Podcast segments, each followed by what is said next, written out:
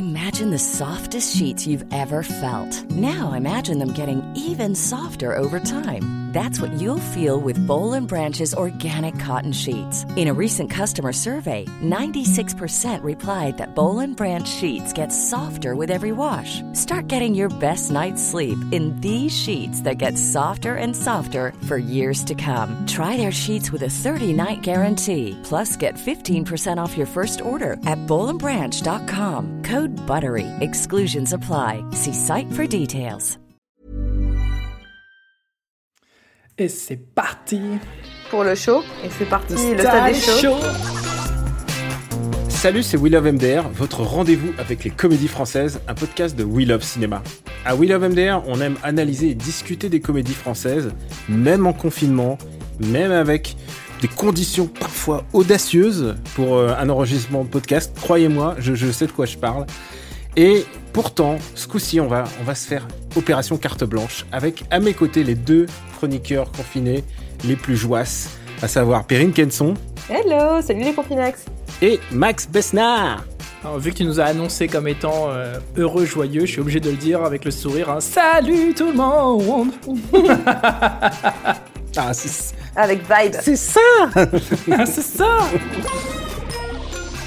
Alors, en quoi ça consiste aujourd'hui? Parce que d'habitude, on parle que des comédies françaises.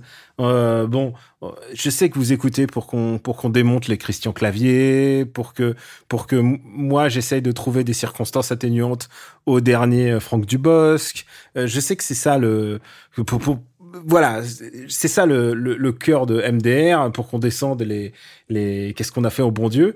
Mais vous savez, on aime aussi des comédies qui viennent pas forcément euh, de France et on s'est dit on va faire opération carte blanche. C'est-à-dire je vais laisser le choix à mes deux chroniqueurs de parler de ce qu'ils veulent. Qui veut se lancer et me faire la surprise Ah, je te laisse le floor, euh, Max.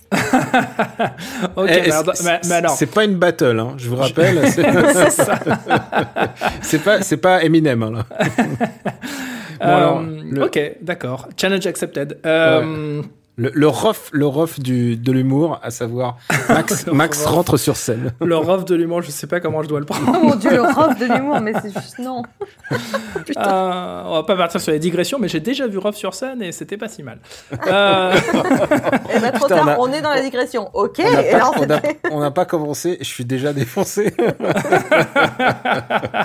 Alors écoute, puisqu'on parle de digression, euh, voilà, moi je voulais euh, aborder un acteur qui est euh, plutôt un second couteau, un acteur qui est habitué au second rôle et pas forcément à être vraiment en haut de l'affiche, un acteur comique euh, dont je trouve le génie devant la caméra assez monstrueux. Et euh, je crois qu'il n'a pas du tout la reconnaissance euh, et la stature qu'il devrait avoir, en tout cas pas euh, en France. J'ai pas l'impression à chaque fois que je name drop son nom. T'as vu comme je fais durer le suspense?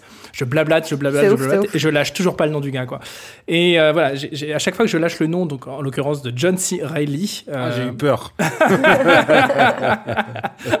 tu pensais à qui par exemple Tu pensais que j'allais parler de qui? Boris Johnson, j'ai pas. Enfin, Ah bah les grands humoristes de notre siècle. euh, Arnold Schwarzenegger, non ah bah non, Eh, c'est eh, pas pas. alors, alors, puisqu'on fait les digressions, je vous lâche un truc. Une de mes vidéos préférées de tous les temps, c'est Arnold Schwarzenegger qui fait le commentaire audio. Euh, C'était Total Recall, je crois. Et ce qui est génial avec Arnold Schwarzenegger, c'est quand il voit ses propres films, il fait pas le commentaire. En fait, il vous raconte ce qui est en train de se passer. Ah, ah, and now, and now, oh, I remember this lady. Ah, it was so funny. Et c'est deux heures de, de, de Schwarzenegger qui commente ses propres, ses propres actions. Et genre, il y a aucune, il y a aucune plus-value, tu vois. C'est, ça pourrait, ça pourrait être sur Twitch, mais voilà, c'est, c'est Schwarzenegger. cela, Ouais. dit, cela dit, on pourra en parler hein, du génie comique de Schwarzenegger, mais Ouais, je suis euh, d'accord. Hmm. Puisqu'on est dans la digression, la digression, euh, j'en profite pour caler euh, une petite vidéo qui me fait beaucoup rire, qui est disponible sur YouTube, qui est une, une, une interview de Bill Hader, donc acteur et ancien cast du SNL aux États-Unis, qui utilise la technique du deepfake pour remplacer son, son visage par celui de Schwarzenegger, et il fait une imitation de Schwarzenegger qui est absolument monstrueuse. Donc voilà, il suffit de taper Bill Hader, Schwarzenegger dans YouTube. Euh, je reviens à. John C. Reilly. Donc John C. Reilly, euh, acteur euh, qui a commencé, alors je vais pas dire de bêtises, je crois qu'il a dû commencer au début des années 90 au cinéma. C'est un Un mec ses qui a- premiers films, c'était Days of Thunder de, de, avec Oui. Tony Scott. Exact. Mais alors, c'est marrant que tu, tu cites Tony Scott. En fait, euh, John C. Reilly, c'est un mec qui a, qui a joué avec à peu près tout le monde, en tout cas pour à peu près tout le monde. Euh, quand tu regardes son CV, c'est quand même assez hallucinant. Euh, il, a, il a joué euh, chez, chez Malik, il a joué chez, chez De Palma. D'ailleurs, oui, il a commencé chez De Palma, si je dis pas de bêtises. il, a, il a joué dans, dans, dans, dans Magnolia, il a joué dans plein, plein de trucs complètement maboule, en fait.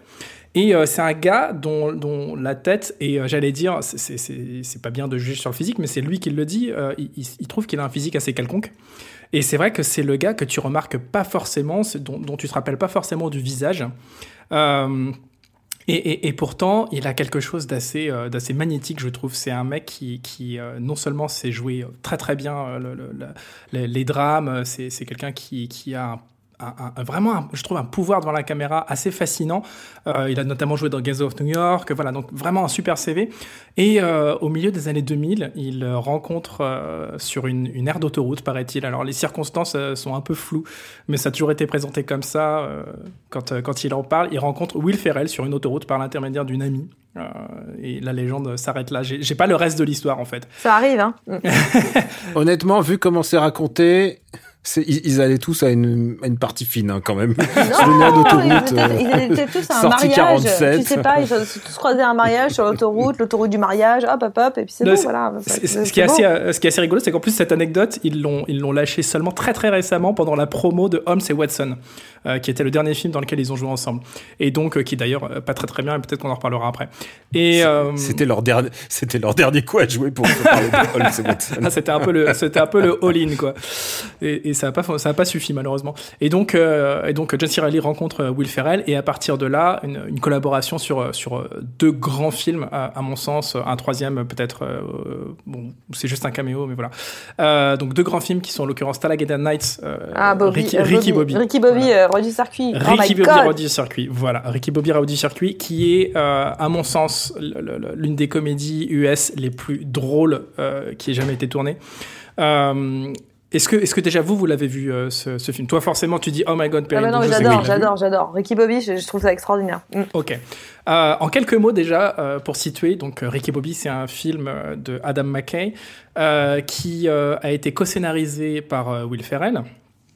Et euh, ils ont vendu le projet, euh, donc à l'époque où Will Ferrell euh, commençait à avoir une carrière vraiment, vraiment qui montait en flèche. Euh, il sortait du SNL, il avait vraiment l'aura de c'est le nouveau, le nouveau comédien, le nouveau mec marrant qu'il faut absolument avoir. Euh, ils se pointent chez Sony Pictures avec euh, Adam McKay et ils vendent le, le, littéralement ils vendent le, le, film et le pitch pour, pour sortir un budget euh, en disant euh, voilà c'est Will Ferrell qui va conduire une voiture de NASCAR. Et ça s'est arrêté là en fait là c'était une phrase quoi. ce qui est absolument absolument absurde. Et ça a fonctionné donc euh, une comédie dans l'univers du NASCAR ça fait pas du tout rêver raconter comme ça je pense euh, moi, j'aime pas du tout. Je, je suis pas branché euh, vitesse. J'aime pas spécialement les, les, les, films avec des voitures qui vont vite. C'est pas Non, mais c'est là où c'est bien, c'est que quand, quand on a rien à foutre de l'univers qui, est en, qui est en cours de route, en fait, c'est là où tu viens de faire surprendre parce que c'est, c'est, c'est, tu, tu n'attends rien et donc forcément tout le reste veut, va être de la découverte et du, et du positif, quoi. Donc c'est cool. Ouais, exactement. Donc ça, ça, ça, présente pas forcément le NASCAR sous son jour le plus glorieux parce que ça reste quand même euh, une, une comédie. Euh, c'est assez grinçant. C'est une, une, on va dire, c'est gros pastiche de ce que peut être le monde du NASCAR avec toutes ces absurdités. Et, euh, et c'est un film qui est complètement complètement fou en fait. C'est un, un, film déjà dans lequel il y a des, des, un, casting de Maboul. Euh, le, le, grand méchant est joué par Sacha Baron Cohen, euh, qui euh, est censé interpréter un pilote français de Formule 1 qui arrive aux États-Unis avec un accent pas possible euh, et qui. et on aime Sacha Baron Cohen. Et on adore Sacha Baron Cohen. Et euh, évidemment, ça joue sur absolument tous les clichés euh, possibles et imaginables de la France. Le mec est en train de, il s'appelle, il s'appelle Perrier, euh, il boit du café, tu sais, il boit des, des, cafés bien serrés quand il est en train de conduire sa voiture sur les circuits. Enfin, c'est absolument n'importe quoi. Et ce, ce film m'a particulièrement marqué parce que il, il, il, pousse vraiment très très loin, je trouve, une facette que j'adore du duo John Cirali et Will Ferrell, euh, qui est l'improvisation. C'est-à-dire qu'il y a énormément de scènes dont tu sens qu'elles n'étaient pas écrites, qu'elles étaient hyper spontanées. Et euh, d'ailleurs, ça, il, s'avère que quand tu regardes, pour le coup, moi j'ai pas mal creusé la question, mais quand tu regardes les, chutes euh, qui n'ont pas été utilisées, quand tu regardes voilà, le, le, making-of, tu t'aperçois qu'il y a un milliard de scènes dans lesquelles il y avait quasiment aucun dialogue écrit et tout était fait euh, vraiment sur le, sur sur le moment à l'improvisation. Et c'est ça qui est assez hallucinant avec ce duo, donc Will Ferrell et John C. Reilly, c'est qu'ils ont cette alchimie qui, qui est assez rare, je trouve, au cinéma et qui est toujours, on va dire, un petit peu casse-gueule, forcément, parce que. Ah, c'est deux comiques qui se rencontrent aussi. c'est vraiment cette idée de deux comiques qui se rencontrent. Il y a vraiment l'idée de, de l'Auguste et du du Pierrot. Enfin, moi, je trouve que c'est vraiment la, force du, de, de, de, leur, de, leur, duo comique, en fait. Et c'est exactement ça. Et c'est surtout que Will Ferrell, je pense qu'il a très rapidement compris le, génie comique qu'il y avait chez John C. Et plutôt que de se mettre lui en haut de l'affiche, il a vraiment considéré qu'ils étaient euh, vraiment d'égal à égal. Et il, il, a, il a toujours fait en sorte qu'il puisse euh, avoir le, la même importance dans les scénarios et dans les rôles. Et littéralement, euh, dans, dans, Ricky Bobby, et ensuite donc le second film qu'ils ont fait ensemble deux ans plus tard, qui est Step Brothers, euh, c'est littéralement les deux acteurs que tu vois en permanence à l'écran du début à la fin en fait. Il y a vraiment un, un ping-pong permanent entre les deux et, et, qui repose beaucoup sur cette, sur cette faculté d'improvisation qu'ils ont tous les deux et cette alchimie. alors, Ricky Bobby, vraiment, pour moi, c'est une mine d'or à punchline. Euh, évidemment, je conseille de le, voir euh, en version originale parce qu'en français, ça fonctionne beaucoup moins bien. Et euh, donc deux ans plus tard, Step Brothers, qui est la même équipe, les mêmes acteurs, le même duo devant la caméra. C'est quand même un peu différent parce que Step Brothers, c'est vraiment de l'humour dégénéré. Littéralement, ils jouent deux, deux enfants prisonniers dans des corps d'adultes. Et il y a un côté ultra pathétique à ça. Et, et, alors, je me fais pas l'avocat du diable parce que j'adore ce film. J'adore vraiment ce film. okay. Mais, mais par exemple, mon camarade de Super Ciné Battle, euh, Stéphane, Stéphane Boulet, pour le oui. nommer, euh, déteste ce film. Pour lui, alors tu... ça l'horripile. Il, il, trouve ça, il trouve ça horrible. Et, euh, et je peux comprendre qu'il y a un truc de dégoût parce que c'est quand même, c'est à la limite de, il pourrait être dans des dans des couches et jouer et jouer des enfants, tu vois. C'est c'est vraiment, c'est, j'allais dire, c'est euh, régressif. C'est hyper régressif. C'est surtout, euh, je trouve, ils ont tous les deux la, la, la capacité de se de, vraiment de, de, se mettre dans des rôles qui sont sur le papier, qui ne fonctionnent pas. Je veux dire, jouer deux adolescents, euh, enfin, en tout cas, post-adolescent quand t'as 40 ans et que, euh, et que t'as une tronche pas possible. Il y, a un truc qui fonctionne absolument pas. C'est-à-dire que c'est deux, euh, deux gars qui habitent encore chez leurs leurs parents et les parents, donc la maman d'un côté et le papa de l'autre, vont se mettre ensemble. Ils vont faire une famille recomposée avec ces deux mecs de 40 balais qui doivent cohabiter ensemble et qui sont pas très finaux et tu sais jamais si c'est à la limite de est-ce que euh, ils sont est-ce que c'est c'est juste deux idiots? Est-ce que c'est euh, deux mecs qui n'arrivent pas à partir de chez eux? Est-ce que c'est des tanguis en puissance? Il y a quelque chose de, de... je comprends qu'on puisse trouver ça gênant c'est vraiment tout le temps sur le fil entre euh, vraiment le, le, le, malaise et, et, même de trouve, la méchanceté à mon sens, presque. presque de la méchanceté mais entre le malaise la méchanceté et le génie absolu le génie comique absolu et c'est encore une fois ce que j'apprécie beaucoup chez eux, c'est l'alchimie qu'il y a dans le duo et surtout cette capacité à improviser. J'avoue que je, me suis maté ce film à peu près, je pense, 20 ou 30 fois facilement, sans mentir. C'est vraiment ma comédie préférée, euh, Step Brothers. Mais au-delà de ça, je me, regarde très régulièrement les, les, euh, les comment dire, les, euh, les, les bloopers, les. Euh, les... oui, les, ah mince, je suis désolé, ça fait vraiment fandame là. Ah, bah, On va couper au montage parce que c'est la honte. Les, les, euh, scènes, les scènes ratées, quoi. Enfin, voilà, les, les, les, scènes qui, ont, qui ont été écartées au montage, euh, les, les, scènes qui n'ont pas été utilisées, et tu t'aperçois que sur une même scène. Le bêtisier. Il y avait, le bêtisier, il y avait, il y avait un, un, un, matériau de base qui était monstrueux parce que euh, au montage, les gars avaient sans doute le choix entre 10 000 vannes différentes pour exactement la même scène. Et, et, je trouve que les scènes qui n'ont pas été utilisées sont largement aussi drôles, voire parfois encore plus, plus violentes et, et, et, plus absurdes et plus poussées que les scènes qui ont été utilisées dans le, dans le cut. Donc euh, voilà, moi je prends vraiment beaucoup de plaisir à, à, à décortiquer aussi ce qu'il y a en dehors de ces films. Ah, je suis assez d'accord. Enfin, moi je trouve que c'est John Tirelli, c'est vraiment la, la crème de la crème parce que j'aime beaucoup en plus chez lui, c'est une sorte d'humilité qui est extraordinaire parce que justement c'est quelqu'un qui sait qu'il est au service d'un autre comique mm. régulièrement parce que il y a, y, a, y a aucun film avec John C. Reilly euh, en tant que comique principal en fait, il y en a pas.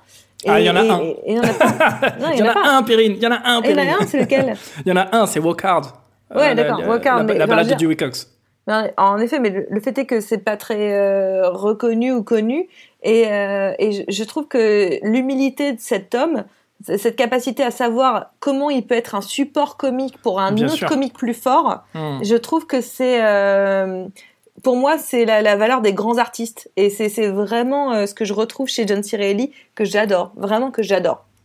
Et justement, je voudrais revenir euh, un instant sur sur Walk Hard. Donc ça, c'est un, film. Euh, d'ailleurs, il fait la voix de Ralph dans Wreck-It Ralph. Donc oui, aussi, oui.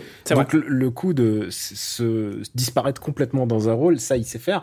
Tu sais ce que j'aime moi dans, puisque tu, tu l'as mentionné dans Step Brothers, c'est au contraire, on parle de la méchanceté, mais au moment où la fin, la fin, il y a une vraie envolée, il y a une vraie, un vrai moment où et en plus une espèce de rédemption musicale et je sais que ça doit toucher ton petit cœur. Bah évidemment. Euh, et il y a ce moment où une vraie générosité où ces deux gars qui sont quand même prisonniers dans des corps d'adultes euh, bah, se disent ah putain on peut on, peut aller au-delà et je trouve je trouve que c'est un des finales les plus beaux d'une comédie que enfin, que j'ai vu dans ces dernières années. En même temps, euh, ça commence à dater, il doit avoir 12 il, ans. Il est de 2008. Euh, ah voilà, 12 ans, 12 ans pile quoi. Je, je, fais partie des rares, euh, des rares Français à l'avoir vu au cinéma, en salle. Euh, et, et, donc voilà, je voulais, je voulais revenir sur Walk Hard, donc qui est une sorte de pastiche de Walk the Line, donc l'histoire de Johnny Cash, le biopic sur Johnny Cash avec Joaquin Phoenix. effectivement, je crois que c'est la seule fois où John C. Reilly s'est retrouvé en tête d'affiche sur une, une, production assez confortable. Et euh, donc un, un, un film euh, co-scénarisé par Judah Pato et comment est-ce qu'il s'appelle Jake Kasdan qui, qui a fait les reboots de Jumanji. Ah. Et qui est d'ailleurs réalisateur du film. Et c'est une histoire assez assez simple hein, puisque donc c'est comme je dis une parodie de l'histoire de Johnny Cash qui avait été vue dans Walk the Line euh, mais qui vient aussi euh, piocher un petit peu partout sur plein d'histoires réelles euh, de, la vie de grands artistes de, rock de country etc et John C. Il est absolument monstrueux dans ce rôle là puisqu'il joue ce personnage de Dewey Cox qui est donc un chanteur de country. Il le joue depuis sa plus petite enfance jusqu'à sa mort et donc, euh, tu as un mec qui a littéralement 40 et quelques balais au moment du tournage, qui va jouer un enfant de 6 ans, un enfant de 12 ans, un, ado, un jeune adulte, etc. Et c'est tout le temps lui, c'est-à-dire qu'il n'y a même pas de trucage, etc. Et dès le début, comment dire, le film ne cherche même pas à, masquer ça, en fait. Il te dit juste, ah bah lui, c'est un enfant. Ok, il est joué par, par un adulte, mais c'est pas grave. T'as qu'à juste te dire que c'est un enfant et tu verras, ça fonctionne. Et effectivement, ça fonctionne. C'est une comédie vraiment hilarante, qui, euh, qui malheureusement a fait un flop total au, box-office euh, et qui, à mon avis, a définitivement scellé euh, les possibilités pour John C. de se retrouver en tête d'affiche après ça. Mais c'est un film qu'il faut, je pense, voir si on kiffe ce genre d'humour. Voilà. Alors Perrine, euh, on a dit beaucoup de bien de John C. Reilly. Je pense que si John C. Reilly nous écoute, il sera beaucoup plus content que, euh, mettons, Christian Clavier. Arrête, on dit des choses super sur on Christian a, on a dit des trucs super sympas sur Christian Clavier. Vous savez sur qui on a dit des trucs sympas? Sur Didier Bourdon. Oui, c'est vrai. Et Didier Bourdon, il le mérite. Mais même Jean Reno, hein, on a dit des trucs sympas sur Jean Reno. Hein. Euh, je sais pas. Je, Jean Reno, Jean Reno, je crois qu'on a dit qu'il joue qui joue pas si mal, mais tu sais quoi, j'ai réécouté mes vieux, des vieux enregistrements où je parlais de, des Visiteurs 3 et je disais que c'était quand même un acteur un peu limité. Alors, je sais pas ce qui, s'il serait content. Peu importe. Quelle est la surprise que tu veux nous faire? Quel est, quel est le, ton univers que tu veux nous faire partager? Bah, Moi, l'univers vers lequel je veux vous emmener, c'est euh, euh, Robin Williams, en fait. Oh là là, j'adore. J'adore. Tu sais que j'ai son DVD live à Wembley. Je suis hyper fan. Mais oui, mais I just ça. wanna feel real love. non, mais... On, on ne s'en lasse pas. non, toujours efficace. Non, franchement, j'adore. Mais moi aussi, je suis fan d'Angel. Mais à part ça, c'est-à-dire que Robin Williams, c'est. Non, euh, Robin Williams, pas Angel. Bah, non, mais oui, mais j'étais sur, euh, oh sur, sur, ce que chantait. Euh, Alors là, c'est l'inception de la blague. Il y a, il y a, ouais. y a deux ouais. niveaux de blague, en fait. Il y a deux niveaux de blague. non, c'est Angèle, la chanteuse. Oh putain, oh, non, oh, ah, vous étiez pas du tout. Ok. My God, non, Angela. Pas... Ah bah attends, c'est MDR, hein. il faut quand même qu'on fasse de l'humour ah ouais, à la française. C'est oui et, ou bien c'est non, quoi. Mmh, et surtout, j'ai envie de vous dire un truc, c'est que vous êtes confinés, donc vous avez les circonstances atténuantes, quoi qu'il arrive. on peut ne pas être drôle de toute façon, c'est pas dire faute, on est confiné. quoi et tu dis je suis confiné et hop, c'est bon. Euh, on parle de comédie, on n'est pas obligé d'être drôle nous, hein. on parle de gens qui sont drôles, c'est pas nous en fait. Euh, mais on n'est pas drôle, on n'est pas drôle, Alors tu sais quoi, soyons chiants, soyons relous. Allez. On t'écoute, Perrine. Robin, Williams. non, mais Robin Williams, parce que, alors voilà, c'est un, un, acteur qui est évidemment très très euh, reconnu, très très euh, euh, identifié dans, dans, le, dans le cinéma euh, ben, contemporain, parce que malheureusement il, il est décédé, mais mais c'est mais c'est un acteur qui moi me bouleverse profondément parce que c'est quelqu'un qui est à la fois c'est quelqu'un qui vient du stand-up à la base. Donc c'est quelqu'un qui a cette capacité de la scène, cette capacité d'improvisation total et de, de, savoir répondre à un public. Et ça, c'est ce qu'il a réussi à retranscrire, je trouve, en permanence au cinéma. En fait, pour moi, c'est l'acteur. À la fois, c'est un clown triste parce qu'il a ce côté. Euh, c'est quelqu'un qui est à fleur de peau. C'est quelqu'un qui, on sent euh, malheureusement, a, beaucoup de choses à gérer avec lui-même. Mais euh, c'est aussi quelqu'un qui, justement, va se servir de cette, cette comment dire, cette négativité quoi. Non, pas négativité, mais en tout cas cette idée que de, de, de, de, de fragilité euh, pour pouvoir faire rire. Parce que faire rire, chez lui, c'est pas une histoire de juste amuser la galerie, c'est l'histoire de survivre, en fait. Et moi, c'est ces acteurs qui sont capables de faire rire, parce qu'en fait, c'est une nécessité euh, vitale pour eux de faire rire, ça m'émeut profondément. C'est des gens comme, euh, bah, il y avait euh, euh Lenny, euh, je trouve plus son nom, Lenny, c'est horrible de dire ça. Alors j'ai un autre, j'ai un autre Lenny, mais c'est sûrement pas le même. Ah Lenny Kravitz Non, Lenny Riefenstahl, mais c'est pas le même. oh mon dieu, c'est horrible. Non, non euh, mais enfin, enfin, il y avait un grand, un grand comique. Je vais retrouver son nom, mais là je l'ai plus en tête. Mais un grand comique dont, je connais le nom. Mais euh, il avait, il avait cette capacité aussi, euh, comme peut l'avoir peut-être quelqu'un comme Jim Carrey en fait. C'est-à-dire que c'est des gens qui sont toujours au bord d'eux, au bord, et c'est des gens qui, qui vivent sur la limite tout le temps. C'est-à-dire qu'ils sont tellement à fleur de peau que leur, euh, leur discours comique, c'est juste un moyen de ne pas sombrer. Et c'est ce un peu comme Christian Clavier en fait. Hein. Christian Clavier peut-être. Non, non, non, il n'y a, y a, pas vraiment d'équivalent à, à, un talent comme Robin Williams. Non, mais ce que Robin Williams, c'est-à-dire que vraiment on a cette idée du, du, du stand-up, donc c'est quelqu'un qui sait improviser, c'est quelqu'un qui sait parler à une foule, qui sait s'adapter à la foule. Et surtout pour moi, alors tu parlais tout à l'heure de, de John C. Reilly comme le, le, parfait second couteau, le parfait, euh, le parfait euh, comment dire, euh, copain que tu as sur scène ben pour moi, euh, à l'inverse, je dirais que quelqu'un comme Robin Williams, c'est un peu le Michael Jordan de, l'humour. C'est-à-dire que c'est quelqu'un à qui tu peux filer la balle en permanence, il va toujours faire un hit, ça va être toujours génial, il va toujours faire un dunk de ouf. Donc tu peux lui donner la balle dans un film, il sera toujours parfait, mais en même temps c'est quelqu'un qui s'est redistribué à ses copains. Donc c'est ce que j'aime énormément chez lui, c'est que c'est un humour très communicatif, très distributif, et surtout c'est un humour qui est empreint énormément euh, d'humanité. Et c'est pour ça que c'est un acteur qui est très ambivalent. Euh, à la fois, il est capable de, comédie, euh, donc il va se servir énormément de ses capacités de, stand-up quand il va faire Good Morning Vietnam, par exemple, euh, où il a cette capacité de parole qui est proche du Tex Avery, pareil dans les mimiques de visage et les accents. Qui, est vraiment hilarante. Enfin, c'est-à-dire que c'est quelqu'un qui moi, il me, fait, mourir de rire quand il est seul sur scène, d'une certaine façon. Et euh, en même temps, euh, c'est quelqu'un qui euh, va être capable d'aller totalement dans le drame quand il va faire peut-être le cercle des poètes disparus ou quand il va faire Will Hunting. En fait, parce que c'est quelqu'un qui est tellement à la, au bord de tout, tout le temps, que moi j'aime, qui, me fait vraiment à la fois qui me touche beaucoup et qui me fait rire. J'avais dit dans des épisodes précédents que ce qui me faisait le plus rire, c'était les, les, les comiques qui étaient capables d'émotion eh ben pour moi, euh, Robin Williams, c'est l'essentiel de ça. C'est vraiment l'essence totale de ça. C'est quelqu'un qui, à la fois, est absolument hilarant parce que ben voilà il a il a il a ce, ce, cette capacité de, de drôlerie d'improvisation de de, de, d'être là avec son public de rebondir mais tout en ayant des thèmes très très euh, très très comment dire euh, choisis c'est-à-dire qu'il est très contrôlé finalement, très structuré. C'est quelqu'un qui va parler de la drogue, de l'alcool, des relations entre les hommes, les femmes, la, culture populaire, tout ça, c'est des trucs qu'il va vraiment maîtriser. Mais en même temps, il est capable de euh, s'adapter à qui il a en face de lui, et par une mimique, il va réussir à nous sortir. Moi, je pense dans Mrs. Doubtfire, par exemple, c'est absolument génial. Il peut tout jouer. Pour moi, c'est vraiment le film qui montre euh, la palette totale de ce, de, de, de personnage qui est Robin Williams. Mais c'est quelqu'un qui, euh, bah, voilà, c'est un humour qui à la fois est un humour euh, transgénérationnel, vraiment drôle hein, pour le coup, vraiment très drôle, de, l'ordre du, du, clown en fait. C'est vraiment un clown, c'est vraiment l'Auguste, euh, ce personnage avec le nez rouge mais le sourire triste. C'est le personnage qui va tout le temps tenter des choses, essayer des choses, mais que ça va échouer assez régulièrement, mais qui va, euh, qui ne perd pas espoir et qui en même temps, bah, par sa tristesse, est euh, au bord du, du, du, de la tragédie, au bord du drame, au bord du gouffre, et c'est ça qui lui permet aussi d'accéder à des rôles beaucoup plus, beaucoup plus difficiles, beaucoup plus tendancieux. quand il va jouer photo obsession, etc.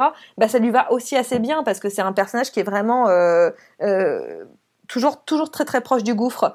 Mais et, moi c'est ça que j'aime beaucoup chez lui et c'est pour ça que finalement quand euh, quand ce mec-là bah, malheureusement est, est, décédé euh, euh, en 2014 si je dis pas 2015 pardon 2015-2014 je ne sais plus quand il est décédé bah, pour moi ça a été le, drame de ma vie parce que en même temps j'ai perdu la personne qui 2014 pardon il est mort en 2014 mais quand il est mort, j'ai perdu la personne qui me faisait le plus rire et qui me réconfortait euh, dans les moments difficiles.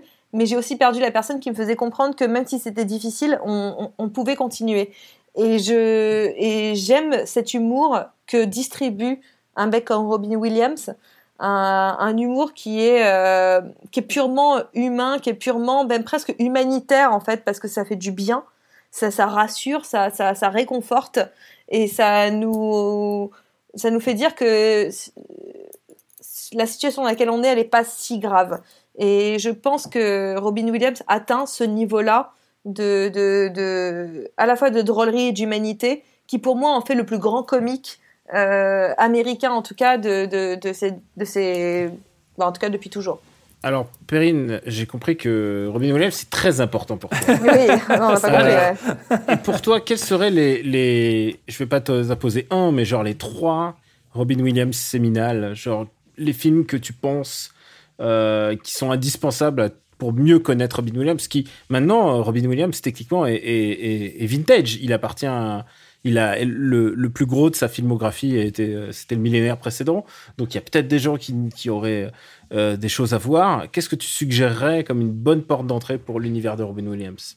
Euh, bah, je pense peut-être déjà peut Good Morning Vietnam pour pour avoir accès à son à son comique presque Tex Avery. C'est son, premier gros. Ouais, son premier gros rôle, vraiment en termes de rôle principal, c'est vraiment son, son, son, son, premier gros rôle. Euh, extraordinaire. Après, je dirais euh, bah, euh, Mrs. Doubtfire pour, pour l'étendue du rôle de,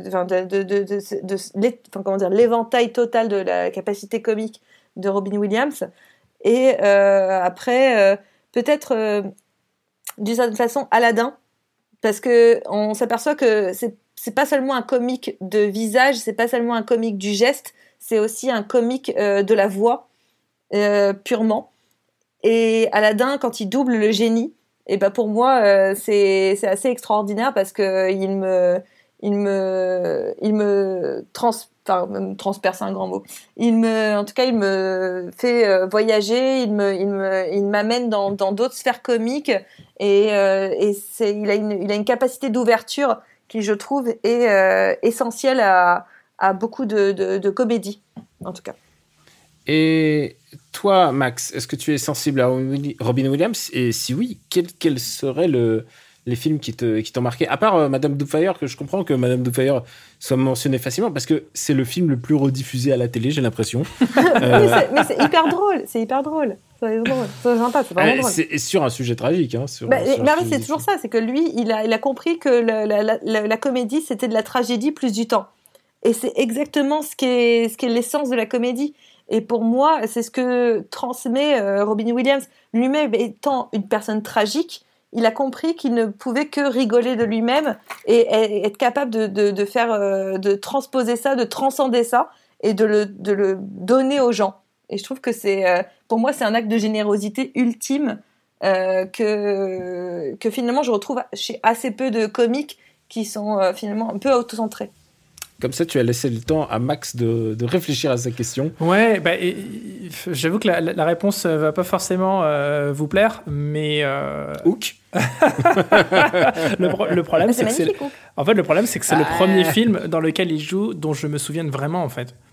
Euh, pour moi, Robin Williams, c'est vraiment le visage, c'est ouais, ce Peter Pan dans Hook, euh, et euh, c'est pas forcément son film le plus glorieux, mais c'est le premier dont je me souviens. Après, moi, c'est pas forcément, comment dire, je, je veux pas briser le, groove dans, lequel Perrine tu t'es tu, lancé, mais c'est pas forcément un acteur qui me parle énormément. je le trouve absolument génial dans, dans le Insomnia de Christopher Nolan, mais c'est pas un acteur dont j'ai beaucoup de, souvenirs euh, marquants, en fait. Bah, ah, je suis désolé, je suis désolé.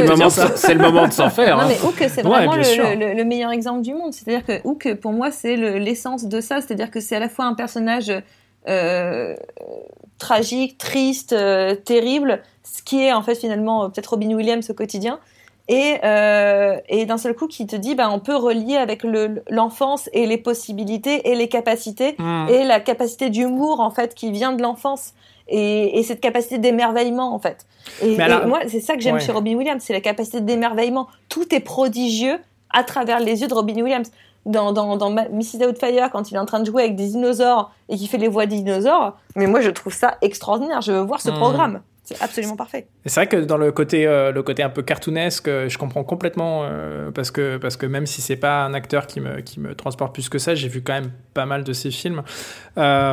c'est pas, à la limite, je préfère encore choisir un Jim Carrey dont, dont, tu as évoqué aussi les, mhm. similarités dans le jeu, dans l'approche, ce côté très extravagant, très extraverti, très exagéré. C'est un autre type d'acteur. Jim Carrey, moi, alors c'est marrant parce que quand je t'écoute parler, Perrine, de, de, Robin Williams tu évoques quand même le côté très sombre, la face obscure euh, personnelle du, de, de, l'acteur, euh, la, face cachée finalement euh, qu'on voyait pas forcément transparaître toujours dans ses films. Et la face cachée de Jim Carrey, elle est peut-être finalement un petit peu moins cachée ah que celle de Robin Williams. Mais, mais, voilà, c'est quelqu'un qui, qui, qui est ouvertement dépressif et qui ne s'en cache pas, qui le montre. Et je trouve qu'il y a quelque chose chez, chez Jim Carrey d'absolument plus que touchant en fait. C'est-à-dire que, quand euh, quand il, quand il est, quand il est euh, dans, dans Kidding, par exemple, la, série de Michel Gondry dans laquelle il, a le rôle principal, euh, il, il, il, utilise justement cette, cette dépression, ce, côté très personnel pour le laisser exploser à l'écran. Et euh, c'est quelque chose qui me touche énormément. Euh, au-delà de ça, au-delà de ça, il a, il a, euh, voilà, c'est vrai qu'il il est très ouvert en fait sur sur ces questions-là. Oui, mais après, je pense qu'ils n'ont pas le même âge non plus. C'est-à-dire que pour le coup, Robin Williams est plus vieux, enfin, était plus vieux que que, que Jim Carrey. C'est vrai. Et, euh, et je mais ils ont tous les deux ce côté élastique, tu vois ce que je veux dire. Non, exactement, ils ont tous les deux un côté absolument élastique, mais élastique du visage, élastique du corps, c'est-à-dire vraiment cette idée du clown absolu. Euh, et, ce débit de parole hallucinant. Ah bah non, mais qui incroyable. La notion du rythme Bien sûr. est absolument démentielle chez l'un et chez l'autre. Hum. Euh, mais ce que je pense, ce qui est une différence de génération entre Robin Williams et Jim Carrey, même si pour moi c'est la base, la, la, la même base de comique, qui est le tragique chez l'un et chez l'autre. C'est la même base de comique. Euh, je pense qu'après, il y a une différence de génération qui fait que euh, peut-être que Robin Williams avait plus de pudeur, d'une certaine façon, qu'un Jim Carrey. C'est ni un reproche, ni un, ni un compliment. Mais je, comprends ce que tu veux dire. C'est une, une, vraie observation. Je pense qu'il a moins de pudeur. C'est une façon euh, différente de faire passer, de faire passer le, même message finalement. Ah Mais c'est que Jim Carrey, c'est quelqu'un qui, qui, sort d'un foyer, il a une histoire personnel assez compliqué, euh, une enfance, euh, voilà, il, sort d'une famille très pauvre, etc. Euh, et, il a utilisé le, il a vite compris en fait que le rire allait devenir son métier et il a utilisé le rire justement pour, pour générer plein d'ondes positives autour de lui. Et là où, là où peut-être peut-être que Robin Williams savait utiliser aussi ses émotions euh, de façon plus nuancée, ce que, ce que ne faisait pas du tout Jim Carrey au début de sa carrière. Jim Carrey au début de sa carrière, moi, il m'horripile absolument, en bah, tout cas au cinéma. Je le trouve vraiment, vraiment brillant quand il est sur scène, quand il, est, euh, quand il, fait ses premiers one-man shows. Mais après sa carrière au cinéma, moi, elle me parle pas du tout. Euh, The Mask, c'est. Ah, moi, j'adore The Mask. Voilà. J'étais complètement hermétique à The Mask quand il est sorti. Je l'ai revu plein, plusieurs fois ensuite et ça m'a jamais parlé plus que ça. Alors que le Jim Carrey, à partir de Truman Show, il, il est littéralement, pour moi, au sommet de son art. Il est au sommet de ce qu'il est possible de faire au cinéma en termes de, de, comique. Ah, c'est magnifique. Et, et, plus ça va, et plus il, il laisse transparaître aussi euh, ses, ses, émotions, ce côté-là. C'est peut-être une nuance que Robin Williams ah bah, avait beaucoup mieux maîtrisée, en tout cas beaucoup plus tôt dans sa carrière. Bah pour moi, Robin Williams le faisait déjà. Quand tu vois, il fait même, même un film comme Flubber, qui est quand même pas un film ah essentiel à la filmographie de tout le monde. alors, alors c'est très regardable maintenant parce que je l'ai revu il y a très peu de temps grâce à grâce à Disney+. Je l'ai revu il y a peu de temps, mais en fait non, c'est très regardable. Pourquoi? Parce qu'en fait finalement, je trouve que quelqu'un comme comme Robin Williams laisse toujours paraître les failles et c'est pour ça qu'il est d'autant plus drôle. C'est parce qu'il est euh, capable de failles en fait. C'est quelqu'un qui te dit bah, je ne suis pas parfait, euh, j'ai mes moments sombres et, euh, et c'est pour ça que finalement on peut rire de moi, on peut rire avec moi et, et je, suis, je, reste un, je reste un être humain. Je ne suis pas au-dessus de toi. C'est presque ce que je, repose, je reprocherais pardon, à, des comiques contemporains il y, a une, il y a un côté un petit peu de, de sur-soi, euh, l'idée que euh, on est plus drôle que les autres. Et, et, je trouve que des gens comme euh, Jim Carrey ou comme Robin Williams nous laissent montrer que finalement, c'est pas tant qu'ils sont mieux que nous, c'est juste qu'ils savent peut-être un petit peu mieux sublimer euh, le désespoir que chacun a, en mmh. lui. Et, et, je trouve que c'est c'est pour moi c'est l'humour qui me fait le plus à la fois qui me fait plus rire et qui me touche le plus. Et moi, j'aime quand on me, quand on vient m'émouvoir. Et mhm. je trouve que ces personnages-là m'émeuvent. Mhm. C'est un peu enfoncer une porte ouverte hein, pour, pour, moi de parler de, de, Jim Carrey. Euh, voilà, je, je, crois que son talent est universellement reconnu. Après, on peut aimer ou ne pas apprécier euh, mhm. l'acteur. Et, ton, et ton talent d'enfonceur de porte? Mon talent d'enfonceur de porte. Mais euh, je recommande en particulier une, une vidéo qui doit daté de, je pense, euh, ouais, qui doit avoir entre, entre 3 et 5 ans, un truc comme ça. C'est pas, pas quelque chose de, de, très très vieux, qui est très facile à trouver sur Internet. Une vidéo, euh, une, sorte de d'interview, euh, portrait de Jim Carrey dans lequel il présente son travail de peintre. c'est quelqu'un qui adore la peinture, qui adore l'art et il, euh, pendant une, je crois une dix, quinzaine de minutes, il explique que la peinture l'a aidé à sortir d'un de, de, état de dépression dans lequel il était enfermé depuis très longtemps et qu'il n'arrivait pas à expliquer. Il comprenait pas pourquoi, en étant euh, euh, plein de, succès, plein d'argent, il était tout le temps malheureux. Il comprenait pas l'origine et il n'arrivait pas à s'expliquer pourquoi il était malheureux. Et donc la peinture lui a permis littéralement d'extérioriser, d'exorciser cette, cette tristesse. Cette vidéo est, je trouve, vraiment sublime. C'est de la, c'est de la poésie pure et c'est euh, totalement euh, pas ce qu'on peut attendre de, de, Jim Carrey et je la recommande très très très très chaudement. Et moi, je voudrais euh, parler, puisque c'est les cartes blanches, pourquoi je m'accorderais pas une carte blanche? Bah oui. À la dernière saison de Curb Your Enthusiasm qui est actuellement disponible. Et je suis absolument fan de Larry David. J'adore à peu près tout ce qu'il fait. Enfin, je, vraiment, il y a un truc en lui euh, qui, qui, qui, exprime le rire. Alors, euh, alors c'est vrai que euh, quand il a fait Seinfeld, il n'était pas au de, devant, c'était pas lui, c'était pas lui la, tête, la tête de proue, quoi, bien sûr. Mais, mais ensuite, quand il a fait Curb Your il a réussi à toucher un truc de justesse sur son propre humour, c'est-à-dire comment faire rire en étant moi-même. Et euh, il y a, c'est une série qui est basée sur le fait que c'est un mec qui a écrit un jour une série à succès et qui maintenant vit à Los Angeles et essaye de développer des projets, ce qui est littéralement sa vie. Et il y a une part d'autobiographie et puis évidemment une part d'exagération dans, dans tout ce qu'il raconte. Et euh, c'est un peu pour moi euh, l'héritier de ce qu'on peut appeler l'humour juif. Euh, c'est pour moi l'héritier de Mel Brooks et même d'une certaine manière de Zaz. Euh, puisque Zaz, euh, pour définir leur humour en général. Alors Zaz, pas la chanteuse, hein non, Zachar, après, t'es con. Mais pour définir leur humour, ils disaient, euh, quand ils, ils, tendent un paquet de clopes et ils, disent, et le mec, il, fait cigarette et il fait, oui, moi, je, sais ce que c'est. Et c'est ça, c'est ça l'humour, c'est ça l'humour absurde de Zaz. Et, euh, et du coup, je trouve qu'il y a, il y a beaucoup de ça dans, dans Larry David, hmm. même, même un peu de post Woody Allen, même si ça fait pas bien de dire ça, mais, mais il y a, il y a clairement un truc de, d'ironie. Il y a un truc très Woody Allenien, oui, bien sûr. Il y a un truc euh, complètement. Et d'ailleurs, le bah, quand, il, le fait quand il le fait jouer dans Whatever Works, c'est clairement, il s'identifie à Larry David. Hein. Et, hmm. et, et, il le joue en plus. Et je crois qu'il s'est donné la peine de le jouer. Euh, et euh, bah, Curb Your Enthusiasm, c'est, c'est quand même les, les péripéties d'un vieux mec horrible parce qu'il est, il est horrible. Il est, euh, il est, il est naturel et c'est ça qui est le plus dur. C'est que c'est, il est, il est au plus naturel de, de nous-mêmes. Il est grincheux et surtout, il n'a pas de filtre. Il dit exactement ce qu'il pense sans jamais, parce que si c'est la vérité, bah c'est normal de le dire. Et, euh, et, et, et s'il a, s'il y a un enfant moche, il va dire ah il est moche ton enfant quoi. il est, c'est, c'est un, c'est un sale personnage. Et alors, même si la saison 10 n'est pas la meilleure, il y a des, il y a des saisons qui sont absolument géniales dans, dans Curb Your Enthusiasm. Il y, a, il y a, avec à chaque fois une thématique. Et il y a, par exemple, une thématique de racisme. Dans celui-là, c'est un peu un melting pot d'un peu près tout. Sauf que il se moque un peu du, bah, du, du café à la Starbucks, qui est quand même un peu une institution euh, au, sur la côte ouest des États-Unis. Et, euh, et, et, et, il se moque de ça et il fait son propre son propre euh, son propre Starbucks indépendant, mais avec toutes les idées farfelues euh, de Larry David par exemple, il ne met pas de chiottes parce qu'il dit ah non ici on fait pas caca, on fait juste la petite commission mais pas la grande.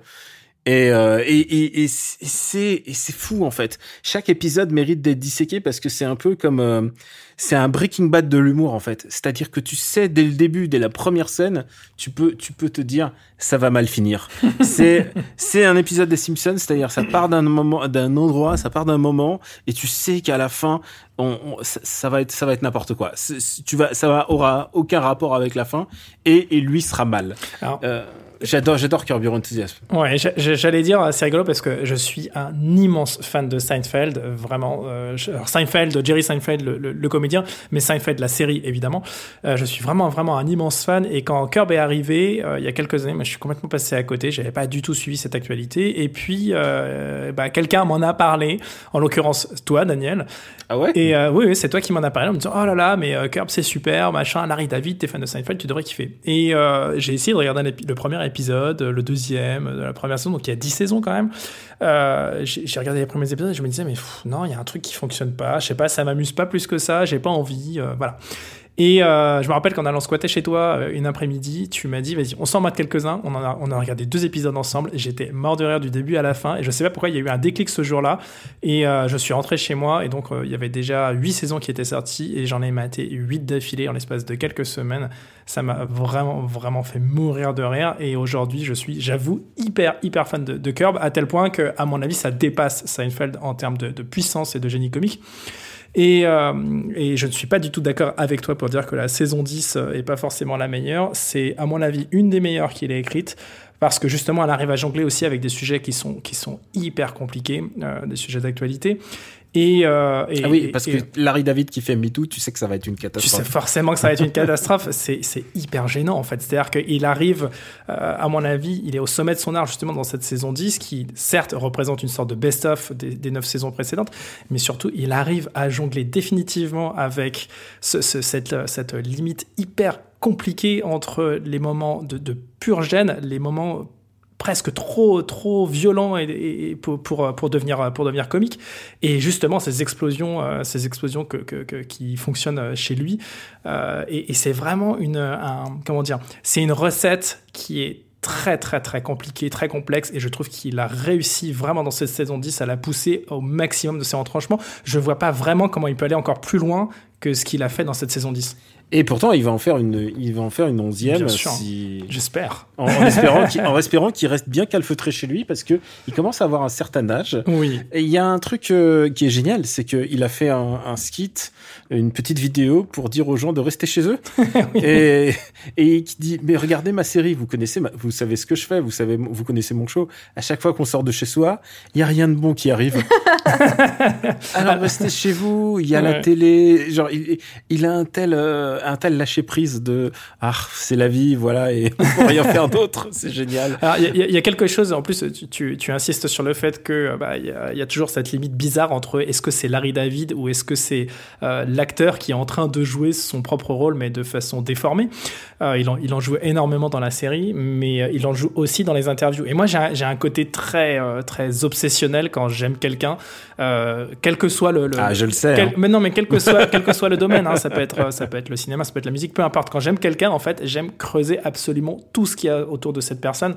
Et en l'occurrence, Larry David, je pense que j'ai dû mater au moins une fois, voire dix chaque interview de lui qui est disponible sur Internet. Je suis hyper fan du personnage en interview parce qu'il continue de garder ce, personnage et cette ambiguïté, il continue de la cultiver. C'est, euh, il, est, il, est, largement aussi drôle en fait en interview que dans sa série et, c'est hyper rare en fait les gars qui sont capables d'aller jusqu'au bout comme ça dans une démarche. Donc voilà, vous avez la saison 10, et mais toutes les autres saisons sont disponibles sur euh, OCS. Oui. Et en plus. T'as, euh, préféré, Daniel? Moi, c'est celle sur le racisme, quand même. Je crois que c'est la la cinquième ou c'est la quatrième Je sais plus. alors, euh, moi, j'avoue que celle sur la comédie musicale, euh, vraiment, ah, j'ai un fait parce que tu sais que avec David Schumer en, C'est ça. J'aime, j'aime chanter, j'aime la musique et forcément euh, l'épisode sur la comédie musicale qui, qui est quand même drivé par. Et Mel Brooks en guest. En voilà, c'est ça. C'est un peu c'est génial d'avoir d'inviter son mentor. Euh, ouais, donc moi 4-5, je pense que c'est vraiment le cœur du produit. Mais après, euh, je pense que la dixième, ce qui est génial, c'est que t'as un ending à la Shyamalan, quoi. C'est-à-dire que toutes les, toutes les pièces ont été posées durant cette saison pour un, pour un final, évidemment, qui est catastrophique. Je suis moins fan de Larry David quand il est, il a un rapport au pognon et c'est un mec immensément riche puisque il a produit deux des séries les plus populaires de ces dernières années. Donc, euh, à chaque fois qu'elle rentre en ce qu'on appelle en syndication, c'est-à-dire euh, qu'elles sont multi-rediffusées euh, sur les, les, les, différentes chaînes aux États-Unis, il touche de l'argent, mais de, de folie, évidemment, puisqu'en plus, il est de, ces, shows. Donc, il est immensément riche. Donc, parfois, ça s'en ressent dans son humour. Et dans la dixième saison, par exemple, il y a une fille, euh, elle se pète sa voiture et dit, bah, je te rachète une voiture. Et, et j'ai un tout petit peu de mal quand c'est trop, quand c'est trop des problèmes. Je préfère quand c'est des histoires de, ah, un mec me demande de garder son, son son ordinateur portable dans le dans le Starbucks et, il se retrouve pendant une heure à essayer de garder son son ordinateur portable. Évidemment, il y a une merde qui arrive. Voilà, j'aime bien le truc très concret de euh, je vais je vais aux toilettes pour handicapés au moment où il y a un où il y a un handicapé qui essaye de rentrer dedans. J'aime bien ces moments de malaise, de pur malaise de Larry David. Et, euh, et cette saison m'a m'a mis en joie. Ça me donne envie de revoir les les autres saisons. Et en plus, euh, si tu sais, il y a un documentaire qui est sur Netflix. Oui, Larry David euh, joue puisque euh, c'est en fait une histoire absolument incroyable sur euh, sur un, mec qui a été accusé accusé d'avoir tué sa femme. Et la seule chose qui pouvait l'innocenter, c'était, bah, il avait dit, bah, moi j'étais au baseball à ce moment-là, j'étais à un match de baseball, et le truc incroyable, c'est que il était au match de baseball au moment où Larry David tournait un épisode de la saison 7. et, du coup, ils ont été, et du coup, ils trouvaient aucune des caméras de surveillance. Et là, ils regardent, ils regardent l'épisode de la, de, l'épisode de Carburant Enthusiasme et ils se voient. Oh, et Larry David, qui témoigne dans le documentaire, il dit, il dit, ouais, tu vois, genre pour lui, sure, tu vois, il est, c'est, c'est vraiment super si vous avez l'occasion c'est un documentaire qui se trouve euh, sur, euh, sur, sur Netflix. C'est très très court, hein. c'est un truc d'une demi-heure. Mmh, mmh. Mais, euh, mais voilà, si, si, vous avez, si le cœur vous en dit.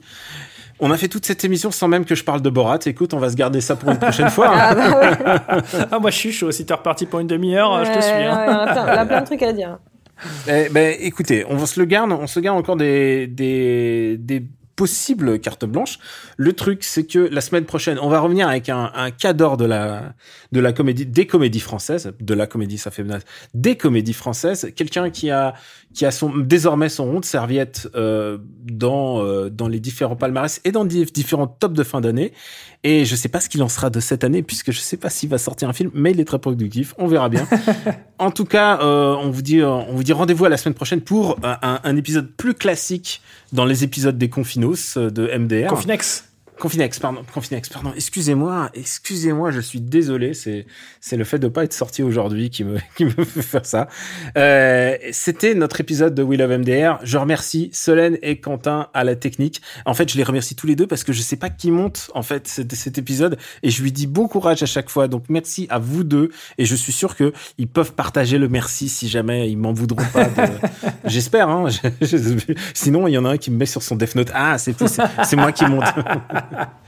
Et euh, pour nous retrouver, c'était We Love MDR sur Apple Podcast et sur toutes les applis dédiées.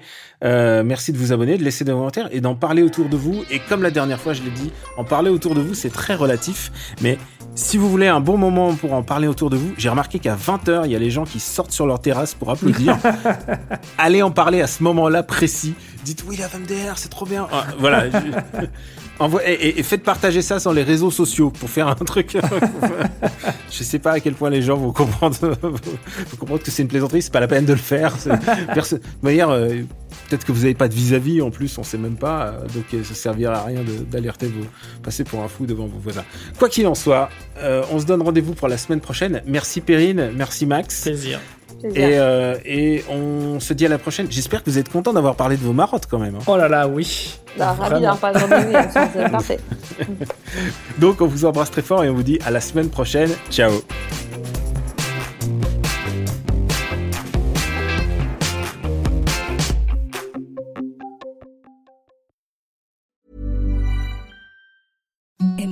The softest sheets you've ever felt. Now imagine them getting even softer over time. That's what you'll feel with Bowl and Branch's organic cotton sheets. In a recent customer survey, 96% replied that Bowl and Branch sheets get softer with every wash. Start getting your best night's sleep in these sheets that get softer and softer for years to come. Try their sheets with a 30-night guarantee. Plus, get 15% off your first order at bowlandbranch.com. Code BUTTERY. Exclusions apply. See site for details.